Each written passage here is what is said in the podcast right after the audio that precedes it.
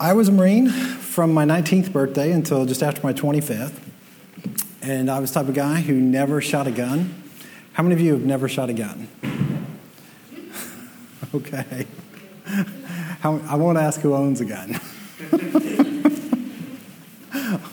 so a few of us have, have fired weapons. I never did. But when I was in the Marine Corps, one of the things that I thought remarkable about modern warfare and weaponry is simply the potency of it. It is extremely accurate and powerful. When they gave us an M16 rifle, they trained us how to hit something the size of a dinner plate 500 meters away with open sights. And it's, it's, it's pretty remarkable. They gave us machine guns that would shoot 10 bullets a second. That's 1,600 bullets a minute. When you, watch a, when you watch a movie and you see these guys shooting bullets and nobody ever gets hit, that is a complete joke when you're when you're dodging 600 bullets a minute, um, it's it's like a a rain of, bullets. Bombs they can can literally come right into the middle of a campfire and have a kill radius 20 30 meters.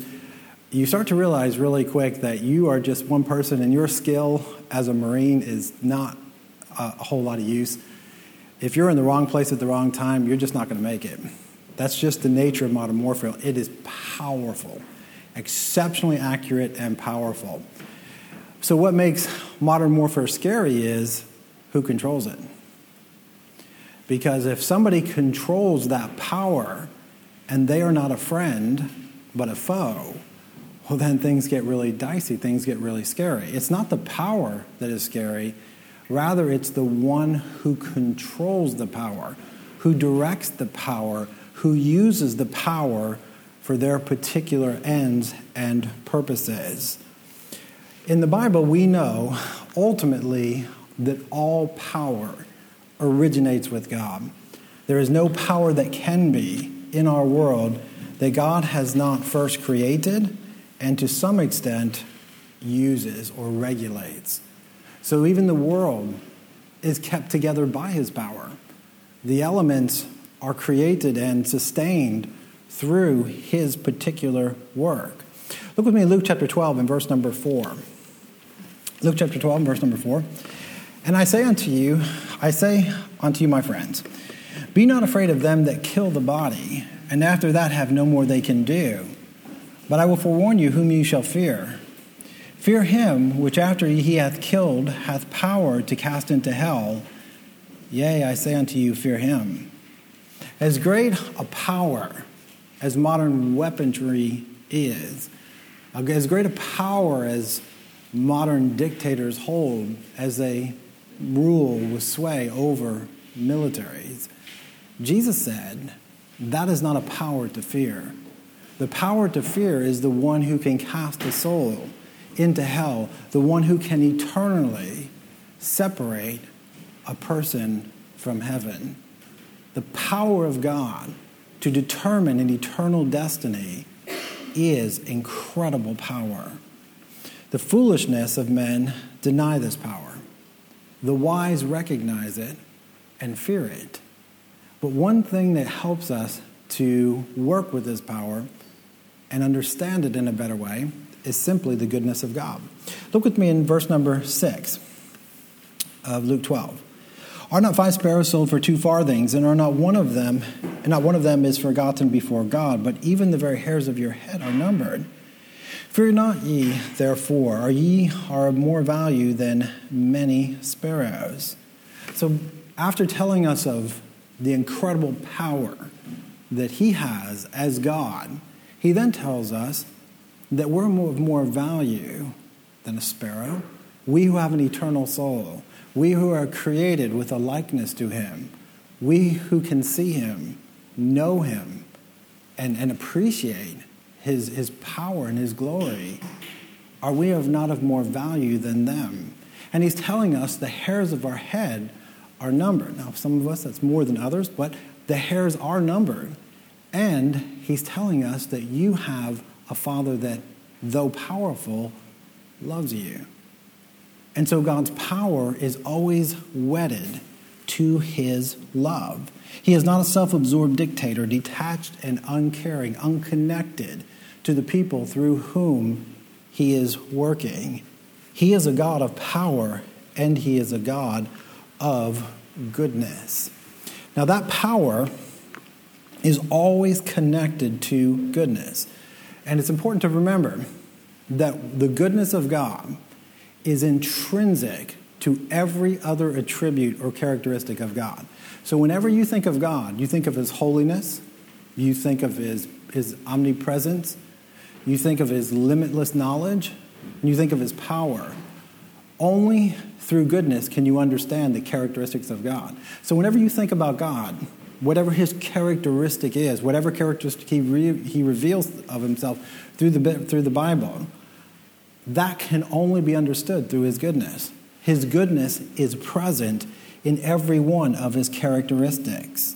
In the midst of omnipotence, unbridled, unlimited power, there is always a sense of what is infinitely good to you and I. Now, the Bible tells us that that power is good in every way. In Psalms 107 and verse number 1, Oh, give thanks unto the Lord, for he is good, for his loving kindness is everlasting. Look with me in Psalms 31 and verse number 19. Psalms 31 and verse number 19.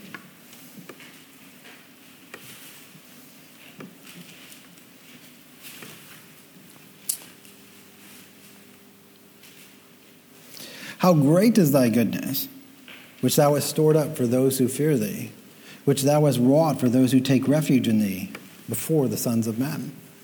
In Hosea 3 5, he says, Afterward, the sons of Israel will seek and seek the Lord their God and David their king, and they shall come trembling to the Lord and to his goodness in the last days. Do you realize that you cannot even trust God if your faith is not aware of his goodness? But without faith is it impossible to please him. For he that cometh to God must believe that he is, and that he is a rewarder of them that diligently seek him. He is one that does good.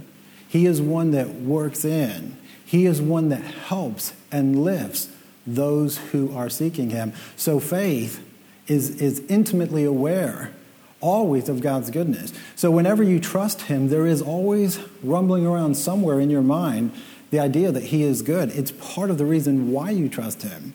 So if you ever doubt His goodness, there is no faith. As a matter of fact, without a sense of His goodness, without a sense of knowing and experiencing the fact that God is good, it's impossible to even know Him. As soon as we doubt the goodness, we spiral into a path of rebellion, sin, and apostasy. Always we know that He is good. As a matter of fact, God uses His goodness as a summation of all of His other attributes. Every other characteristic is literally wrapped in it. the Bible says in Exodus 33 19, and He said, I will make all my all of my person, all of my attributes, all of who I am. I will make my goodness pass before thee and will proclaim the name of the Lord before thee. God told Moses when he told him he would pass in front of them. So he is all powerful and good, all knowing and good, all loving and good, all holy and good. The only way that I can ever relate to him then is to perceive goodness. When you see something with your eye, you're actually seeing light that is reflected. So where there is light, whether it be photons or waves, it, it, it, bounces off of a surface, and you see the reflection of that light in the receptors in your eyes.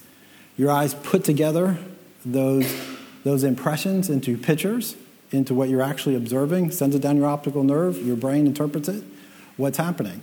But if you take away light, you're blind. Without light, you can see nothing. You only see what light reflects. In a black room, things can be around you, but you cannot see them, of course, until the light is turned on. In the very same way, God can be before you.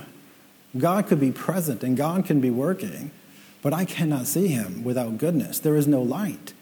I can't perceive him. Goodness is what enables me to perceive his nature, his person, his work, his actions, his words, his guidance, what he's doing in my life, what he's doing in the world which is around me. It is only perceived or known through a perception or understanding of His goodness. He is the source of all that is good. The Bible says in Psalms 16 and verse number 2, O my soul, thou hast said unto the Lord, Thou art my, my Lord. My goodness extendeth not to thee. Literally, he's saying, Goodness is not arising within me and going rising to you. You are the one who gives goodness. You are the Lord. The Bible says in James chapter 1 and verse number 17, every good gift and every perfect gift cometh from above and cometh down from the Father of lights, with whom there's never variableness.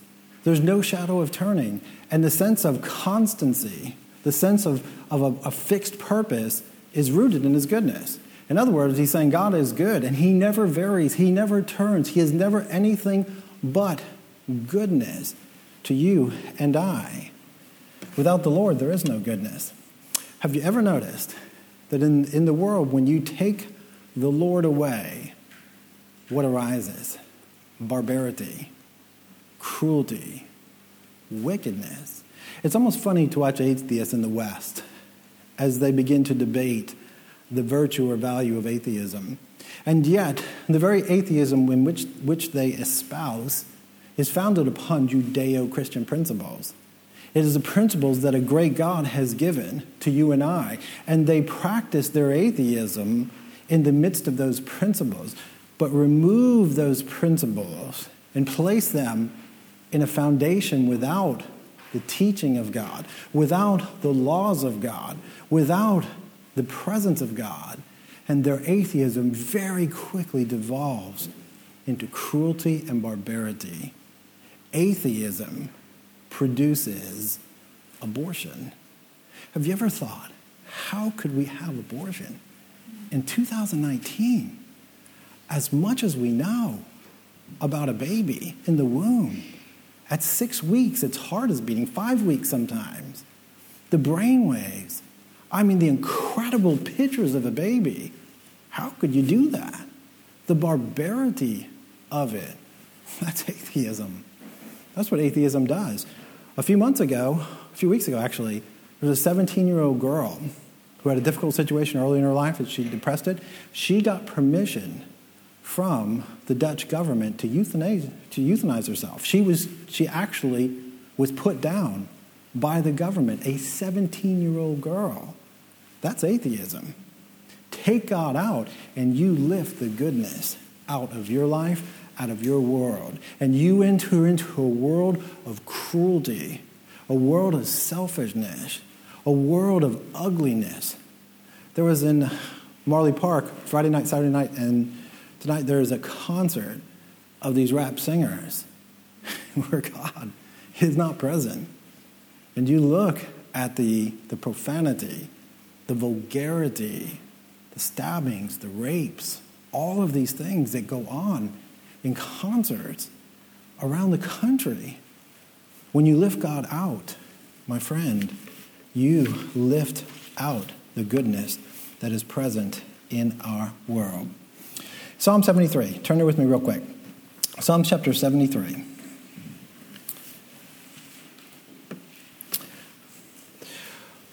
When we turn from God, we turn from His goodness. When we turn to God, as we experience Him and as we know Him, we begin to enter into goodness. The perception, the experience, the benefit of that goodness becomes very present in our life. But when we become very earthly minded, in other words, where the Bible is not what is guiding us, or we may come to church and we may entertain spiritual thoughts, but let's say we weren't having devotions. And let's say we were evaluating life based on what people we work with think. evaluating life with what we're seeing on YouTube. Evaluating life with what our family, maybe back home or here, are saying. And that's kind of the way that we're basing it. That's kind of where we're at. Did you know that if you evaluate life that way, in other words, if you define goodness by the way that the people around you define goodness, then you will miss the goodness of God and literally crush the faith that God gives to you and I. In Psalm 73, in verse number 1, it chronicles Asaph and his journey to goodness. He begins and ends with goodness. He says in Psalm 73 1, Truly God is good to Israel, even to such as of are a clean heart. He said, So God is, He's good. He's good to those who love Him, who are pure, holy, and righteous. He is good.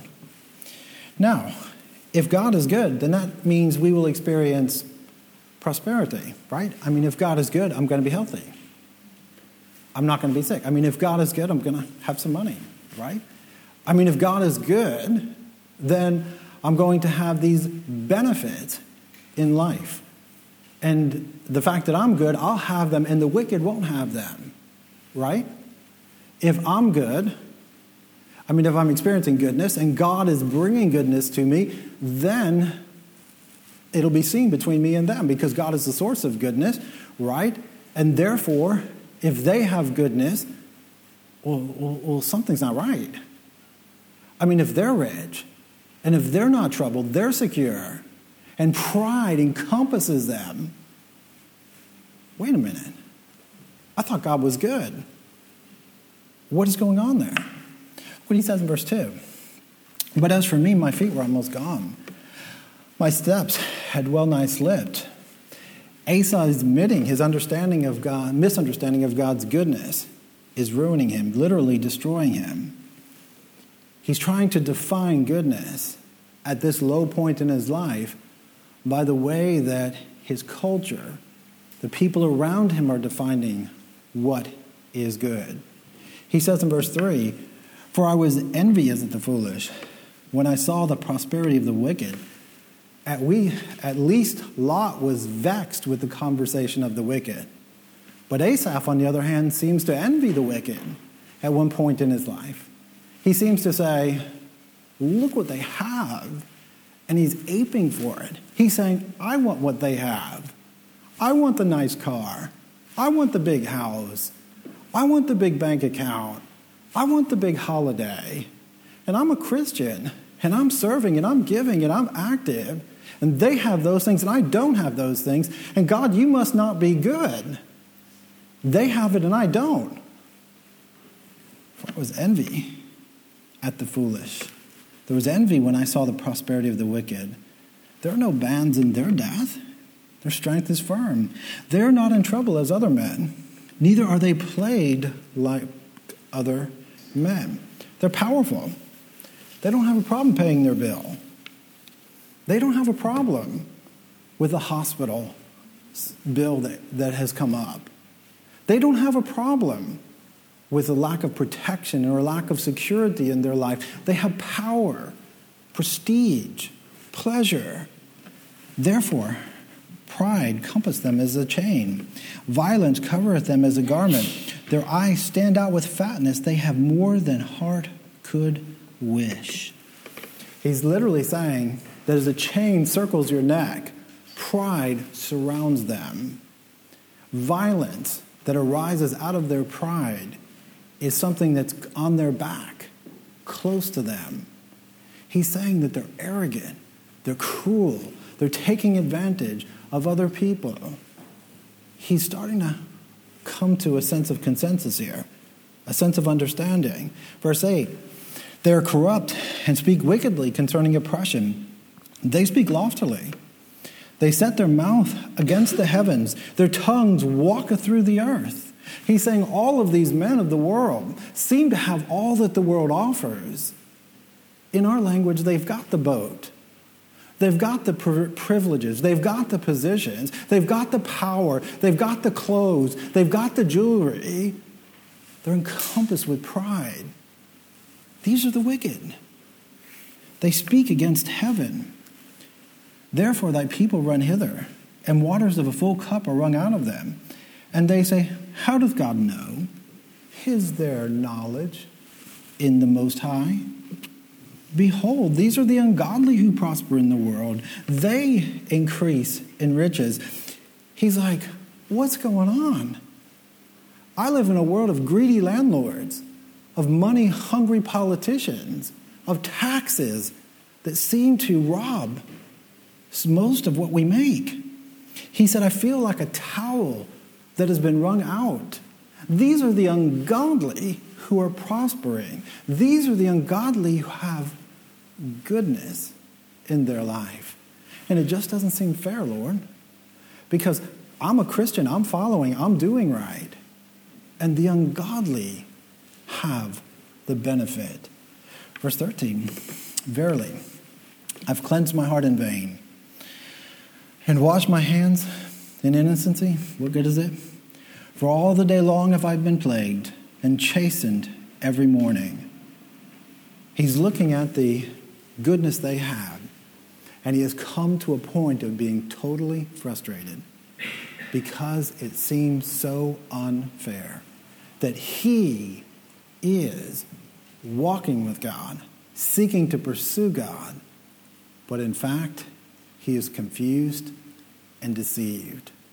He is evaluating life by the value of the world. And Satan is the prince of the power of the air. He so easily reaches into your eyes, he reaches into your heart, and he begins to tell you that this is a value. This is a value. This is what makes you a person of substance and importance. It is what you have, it is what you're experiencing, it is what you're doing that makes you a person of worth. He has mistaken the prosperity and the pleasure of what these men are doing for the very goodness of God. He's starting to see it's like on a morning where there's a heavy mist and the sun begins to burn it off, and you begin to see what is behind the mist. And he's beginning to see that what he thought was goodness was nothing but crass materialism. What he thought was good and something to be desirable was nothing but empty arrogance that God ultimately would judge. What he looked at and what he saw and was aping for was so far from the sense of goodness that he feels ashamed at having been so deceived. He says in verse 17, until I went into the sanctuary of God, then understood I their end. He says literally, I came into God's presence. Came among the people of God. It's interesting that he uses the sanctuary here because sometimes in our private devotions, sometimes in our own personal meditations, we can get a bit warped, a bit twisted. But when you rub shoulders with other believers and you start talking about what you think and what you feel, you start to know where you're a little drift, a little off, where you're not quite where you should be. So he says, I went into the sanctuary of God, and among the brothers I have in the Lord and sisters, among the people of God, I began to see and understand what's going on. Their earthly success is not what is of value. He begins to look then at prosperity in, light, in the light of eternity rather than human goodness and the godless point of view that accompanies that. He begins to comprehend and understand. Surely thou didst sit them, verse 18, in slippery places. Thou castest them down into destruction. How are they brought into desolation as in a moment? They are utterly consumed with terrors. As a dream when one awakeneth, so, O Lord, when thou awakenest, thou shalt despise their image. He's like, whoa, whoa, wait a minute. You mean sometimes God can use wealth as a courtroom? That sometimes God actually makes men very rich because when they're rich, they can do whatever they want, and their heart is revealed and their culpability before God is revealed. God allowed the Assyrians and the Babylonians to become very powerful and very rich, but He held them accountable for the way that they treated His people. And the very same way, sometimes God will use a lot of wealth to bring things out in people and cultures and societies And that becomes a basis point of actual judgment. You see, we become so wrapped up in idolatry, we so crave what the world is offering that we miss the purposes of God. And sometimes God can allow his people to be very low so that they begin to find what is truly good. So he's saying here, he sets them in slippery places. This is an awesome thought. I remember when I was in Ireland, and uh, everybody in my family owns a house. They're all homeowners, every single one of them, except for the ones who are in ministry. Um, but all the ones who are not in ministry all own a home. And so I have an Irish background. And so not own property, that's like a big deal. I mean, to not own a house, that's, that's like a, a major thing.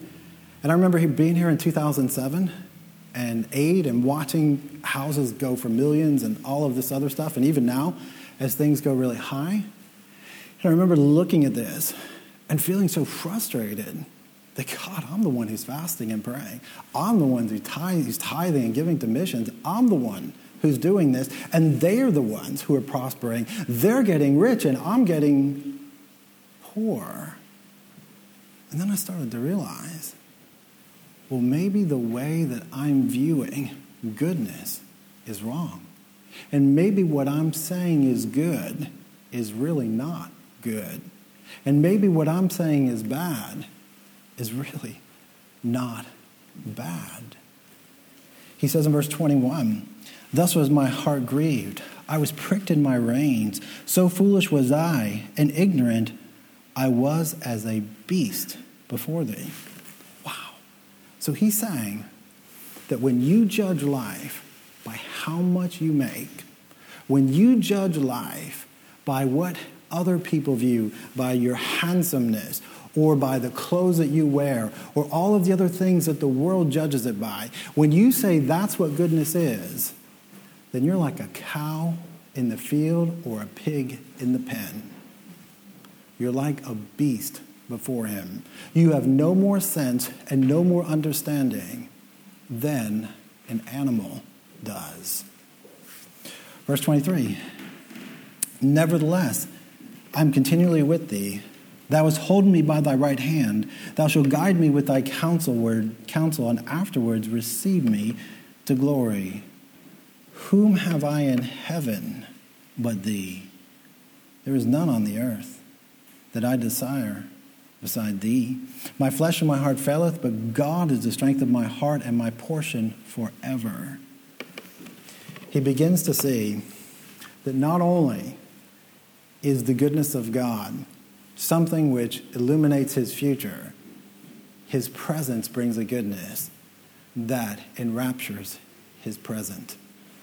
He knows that the goodness of God is what truly is good. And when that goodness is present, he is fulfilled. He has what he needs. If he is right with the Lord, then he is right. If he is blessed by God, then he is blessed. If God is in his tomorrow, then he has a future, regardless of what other people say and regardless of how it turns out in the eyes of the world. The nearness of God, the intimate fellowship with God was his highest good. Do you remember when Job went through the testing? And do you remember when he, as he begins to come out of that, he begins to say, none of it mattered. The relationships, really, all of these other things that I put so much emphasis on, it didn't matter. What really mattered was the Lord, that I knew him. I was in his presence, and I was right with him. Do you remember Paul, his sufferings? He's, he said it brought him nearer to God. Do you know the chastening that God sometimes brings into our life where He takes away things. He can take away health, He can take away other things. But if that brings me nearer to God, it's brought me nearer to true, pure, and perfect goodness, which is in my life. Have you ever noticed sometimes when people go in the hospital and they become ill, that they say, God is good? They go through a, a really difficult chemotherapy. They beat cancer, maybe just barely and they come out of that and they say, Well, God is really good. And you're saying, What are you talking about?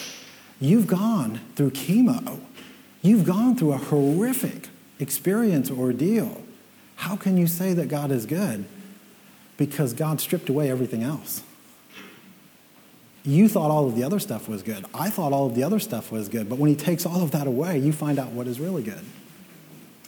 So when God takes your health, when God takes your money, when God takes everything else, He stripped away everything else that we were relying upon, everything else that we thought we had to have because that was good. And we find what is truly good in our life and in our world. The goodness of God is a character trait which touches every other attribute that he has his righteousness, his love, his holiness. It is all wrapped up in his goodness. And if I have a sense of that goodness, then I have a sense of who he is, a sense of his goodness, a sense of his worth, and what he defines as right then I have what is truly good.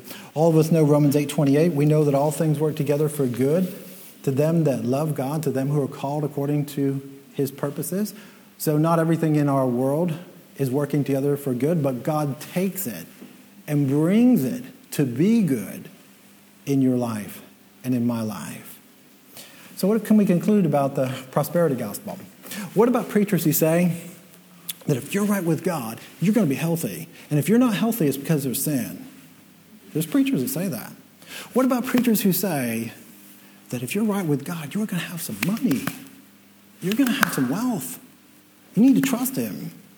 You need to get right with Him so you have wealth. Are they not as a beast before Him?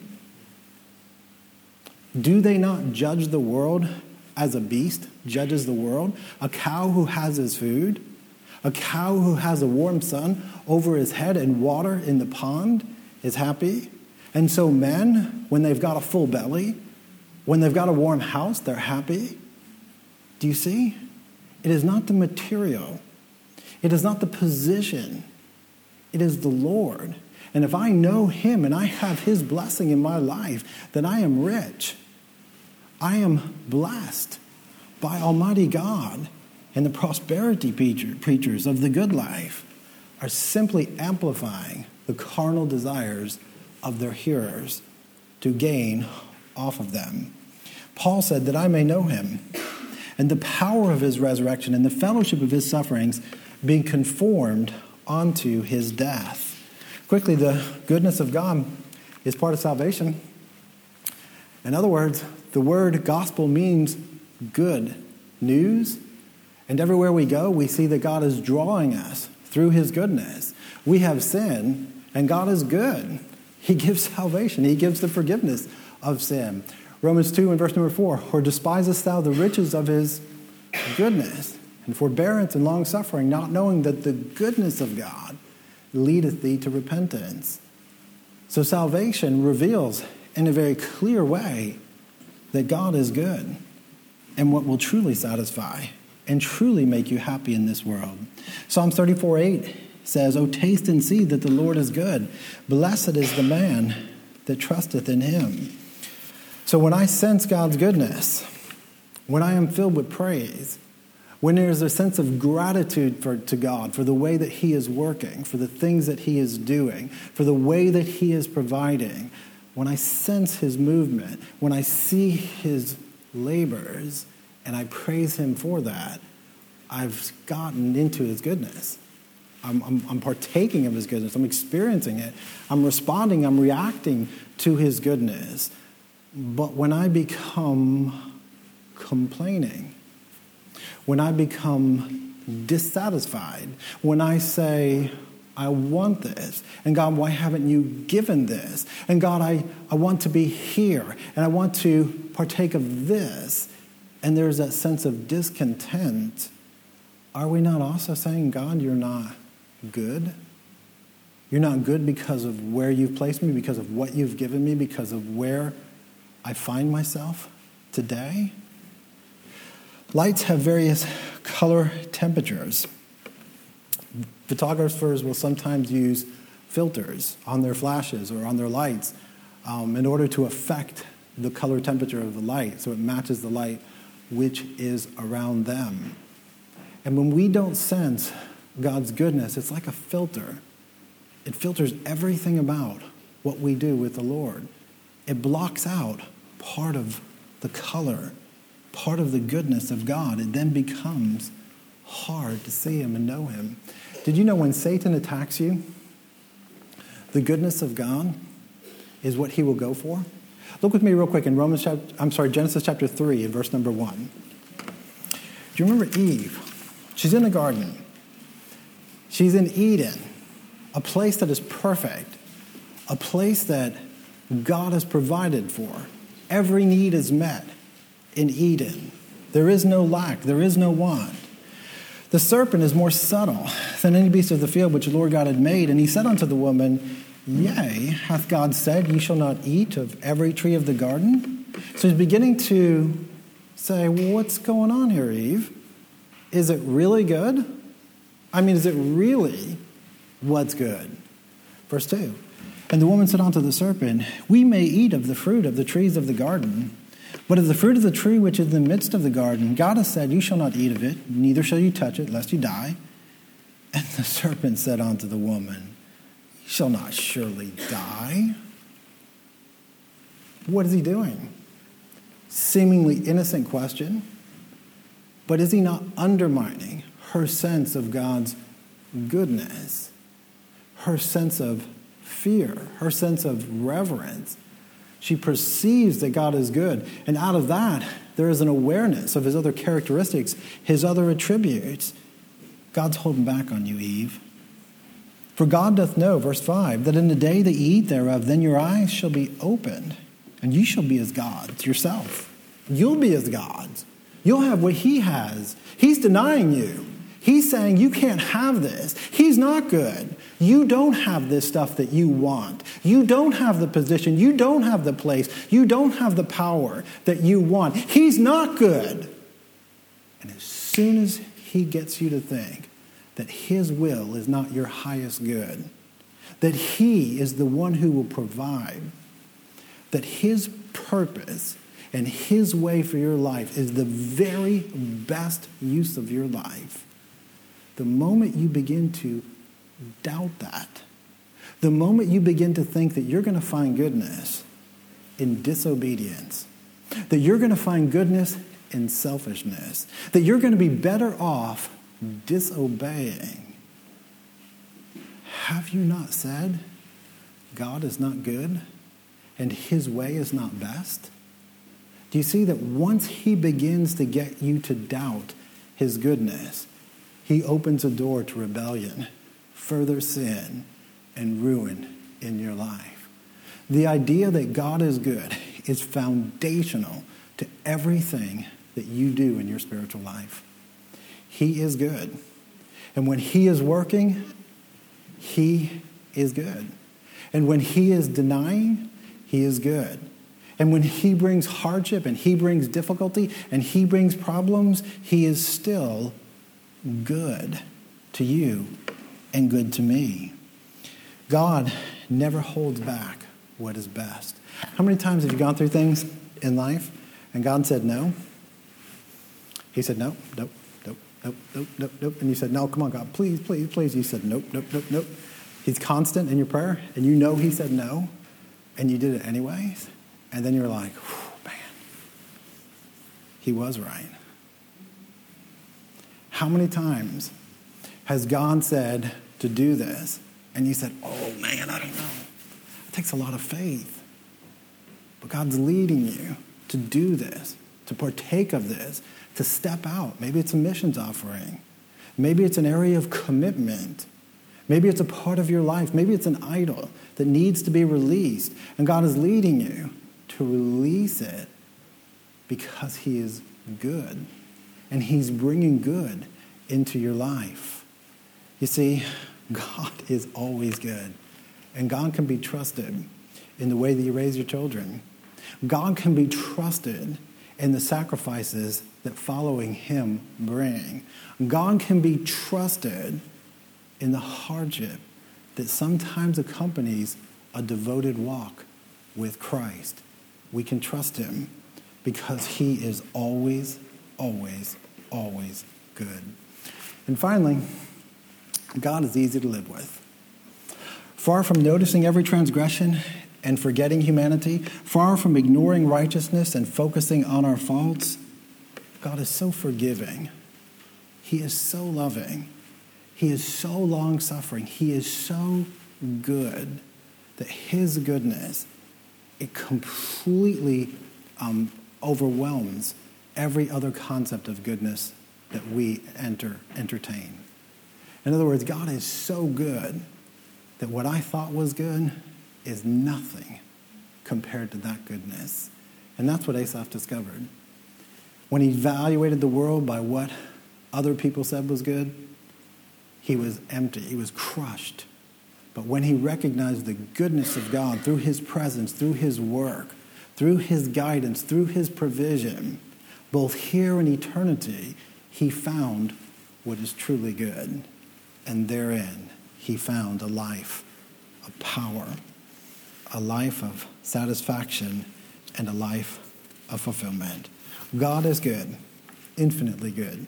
So no matter where he's placed you, no matter what he's given you, no matter where you find yourself today, he is good and he is working and he will produce good. The thing that you and I must always do is to always remember sumo, sumo bonum. I'm slaughtering that one.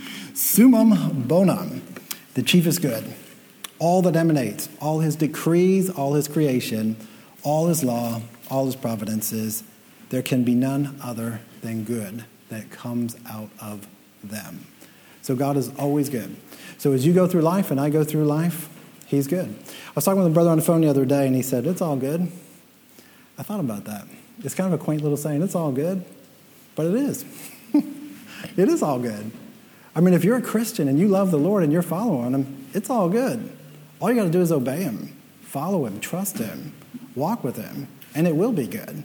And He will bring good into and out of your life. Let's pray. The heads bowed and eyes closed.